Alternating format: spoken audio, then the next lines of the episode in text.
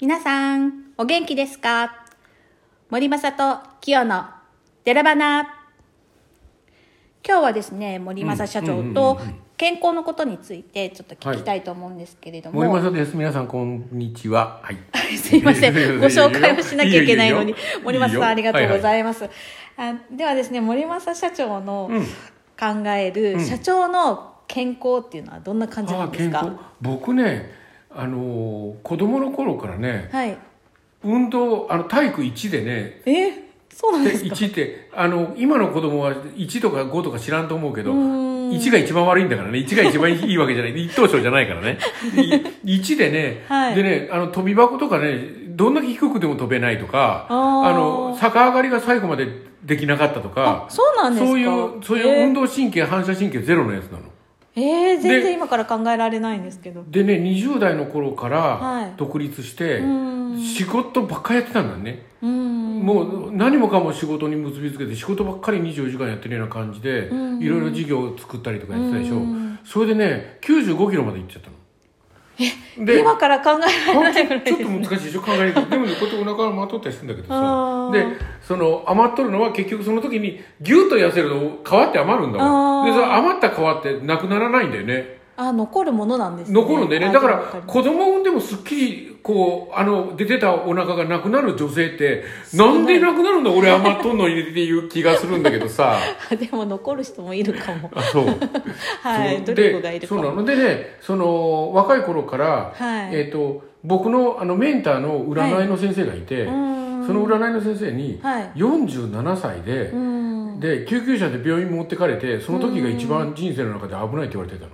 あ、そうなんですか。でそれはもうずっと覚えてて僕んそれで46歳の時にうーん。にもうき体重が9 5キロになっててへえなっててで病院でうーんうわーで病院のってこうあの血液検査するでしょ、あはいそうするとうわーもう血液検査の縁から縁までにデブデブデブデブデブデブデブデブデブって書いてありますよって これね HHHLLL ってこううんあの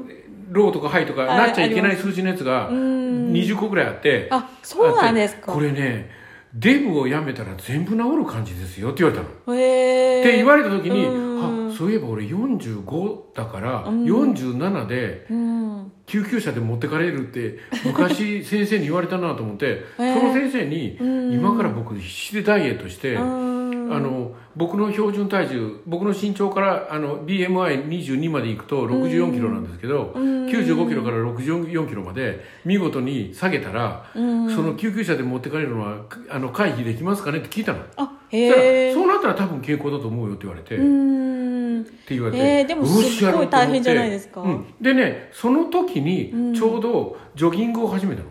あそしたら、はいもうね爪は真っ黒になってポロッと取れるわね親う指ーん足の親指両足あ膝は痛いわ腰は痛いわあーねジョギングなんてもうやるもんじゃねえなって思った のそれは体重のせいですかデブだからね何しろね95キロででその時に、その公園を走ってたら、うんすっごいスピードで走ってる人がいてあはいその人が休憩してたの、うんであの人すごい人だろうなと思ってもうもう,、うんもう一目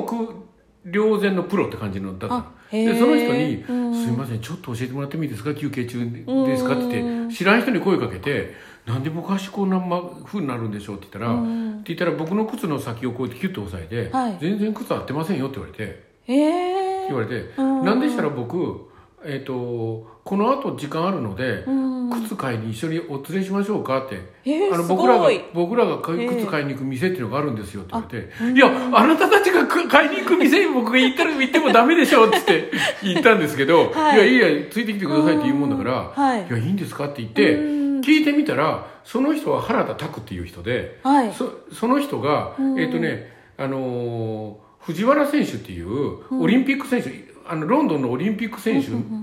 ロンドンオリンピックに出た選手じゃないわロンドンと北京もあえっ、とは出なかったのかロンドンに出たあはいそのオリンピック選手のはいランニングパートナーだったあそうなんですかだったのすごいそ人れでに出会われたそんうでそすうねそれで、えっと正月の元旦のニューイヤー駅伝をはいちょっと前に控えた秋うん。でニューイヤー駅伝にでテレビで毎年やるじゃんあーあ,、ありれますねに出てる人だったのあ、そうなんですか。それのメンバーに選ばれててうん区間賞とか取ってるすごい人だったすのごい人ですね。原 田え、拓そんな人に声をかけたんですね。そうそうそうでそういう人に声かけちゃって僕、はいでそれえでーこう靴連れてくれるっていう話で、うんその時点ではそんなすごい人って知らないよ、うんで靴連れてって連れてもらってでその人に合わせて、はいあの買った靴を今でもそれの、をこう何足目って同じ靴をずっと買ってるんだけあー使ってるどですかだけどでその人がじゃああのお礼に来てあのご飯をでも行きましょうって言ってあはいまあ、すぐその靴買ったお店の隣がデニーズだと思うんだからデニーズでご飯してたのよはい。で、どうなったんでどうすだっかたのでそうしたらその人がうん結構ね、あのチームのやっぱ愚痴が多いの、もう強くなりたいのうにんなんかこう邪魔が入ったりとかはい。いいいいその量の食事があんまり栄養のこと考えてなかったりとうかんあの練習方法が昔の練習の方法だったりとか、うんその人が先進的だもんだからあ、はい。愚痴が多かったうのんだからで結局その人はそこの会社を辞めて、はい。プロプロとして独立するっていう形でうん僕とパートナーになって、へーでうちのランニングスクールを作ったねすっごい縁ですね。そうそうそうでちょっとしたで声かけからそこでそうそうそうでそこで僕と一緒にランニングをスクールをやることになってはい。でうちで今原田拓検索って見てくださいね、はいでえっ、と原田拓。うんはいあのフロックっていうランニングスクールをやってるんですけど、で、えーイケメン男子ですね、えで当時そう20なん代でですすよ今もう、うんえー10年経ちましたけどねへでーあのその人にランニングのうん初歩の初歩から僕特訓してもらっへて、ーそれでジョギングができるようになったのー、えー、すごいですだからね。で今は、うん。今はその、えーそれでその人にのおかげで結構そのやっぱり64キロまでちゃんと痩せて、うん痩せて今はそれをキープするためにうん僕はまあ、えーまあ僕は今は一人で走ってるんですけど、ランニングスクールじゃなくてうん一人で走ってるんですけどジョギングとはいするか毎日、はい。えー水泳はい。をまあゆっくり2キロぐらい泳ぐうか、んえーローラーの自転車であのはい室内で、うん。ローラーの自転車でさ30キロか40キロ走るはいかをこう毎日、へえ、すごこい。うあのねランニングするとねアクロヒランニングできないああ、疲れる痛か。で筋肉じ痛。じいだからあ、そんなことだから違う。うことやってでうんまた違うことやってへーこれで水泳だとほら手手手が多いじゃん、ああ、そうですね。ね、全だから違身う。ことやって違うことやって3日置くとまたランニングができるみたいなへえ、そうですごい。なんか、日、日付で変わっていくトライアスロンみたいな感じで、ああサイクルそうそうになってますね。でねそんなことやってるっていうとトライアスロン出るのって絶対言われるんだわ、ああ、 そうだなけんどそトんなライア感スじロでンっすていうよ。のは1.5キロ泳いで、はい。すぐ水から上がったらにに40キロ自転車で走って、はい40キロ走ったところで自転車を置いてそこから10キロ走るのはい。うん。 10キロ走るの、そんなん全然絶対やれんよそんなん そんで3つつそんなん1個でフラフラになって帰ってくるのにそれを3つ続けてやるなんて想像もできんわっていう感じなんだけど、えー、全然できそうですよね。でもね社長でトライアスロンやってる人ってね、うんめちゃくちゃ多いんだよねあ、そうなんですかなんか多いの、へーなんか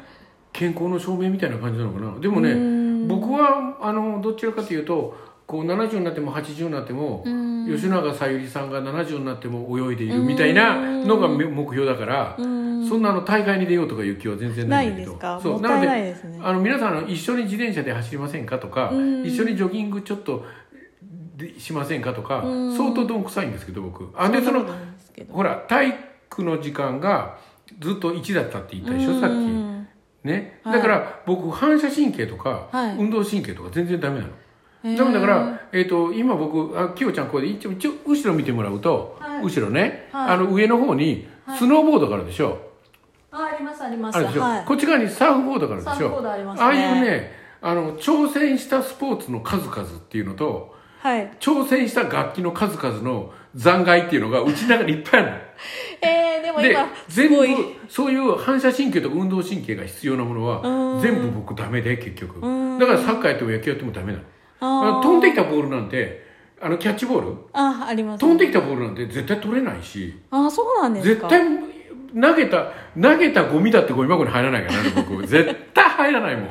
えー、れじゃあもう自分で単独で地道にそうそうそう何かを続けるってものの方がそうお得意なんです水泳はねとにかくね手と足と同じのを回し続けるだけでしあょあはい自転車だってそうじゃん同じこうう体で動かす感じですね突然のこと何も起きないでしょああそうですねねそういうのしかできないへえでもそれを継続して本当に体重を減らすってすごいあことそうだだねなと思いますうんあと僕は砂糖を、う,、んまあできるだけまあ僕一人暮らしだからはい一人暮らしの中には砂糖はない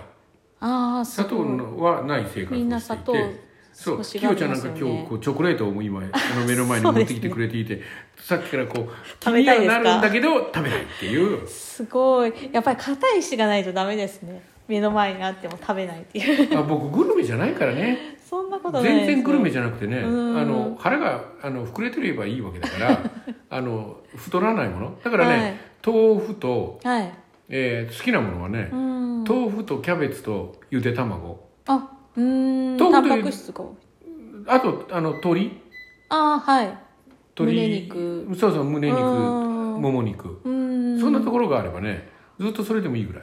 へえだから健康健あの康的ですねすごうくんうん、野菜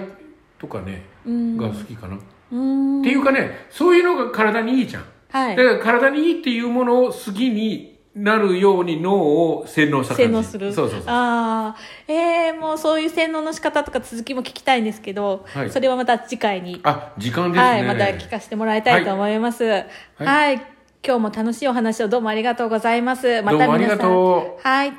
次回も楽しみにしててくださいね。お願いしますはい、では失礼します。バイバイ。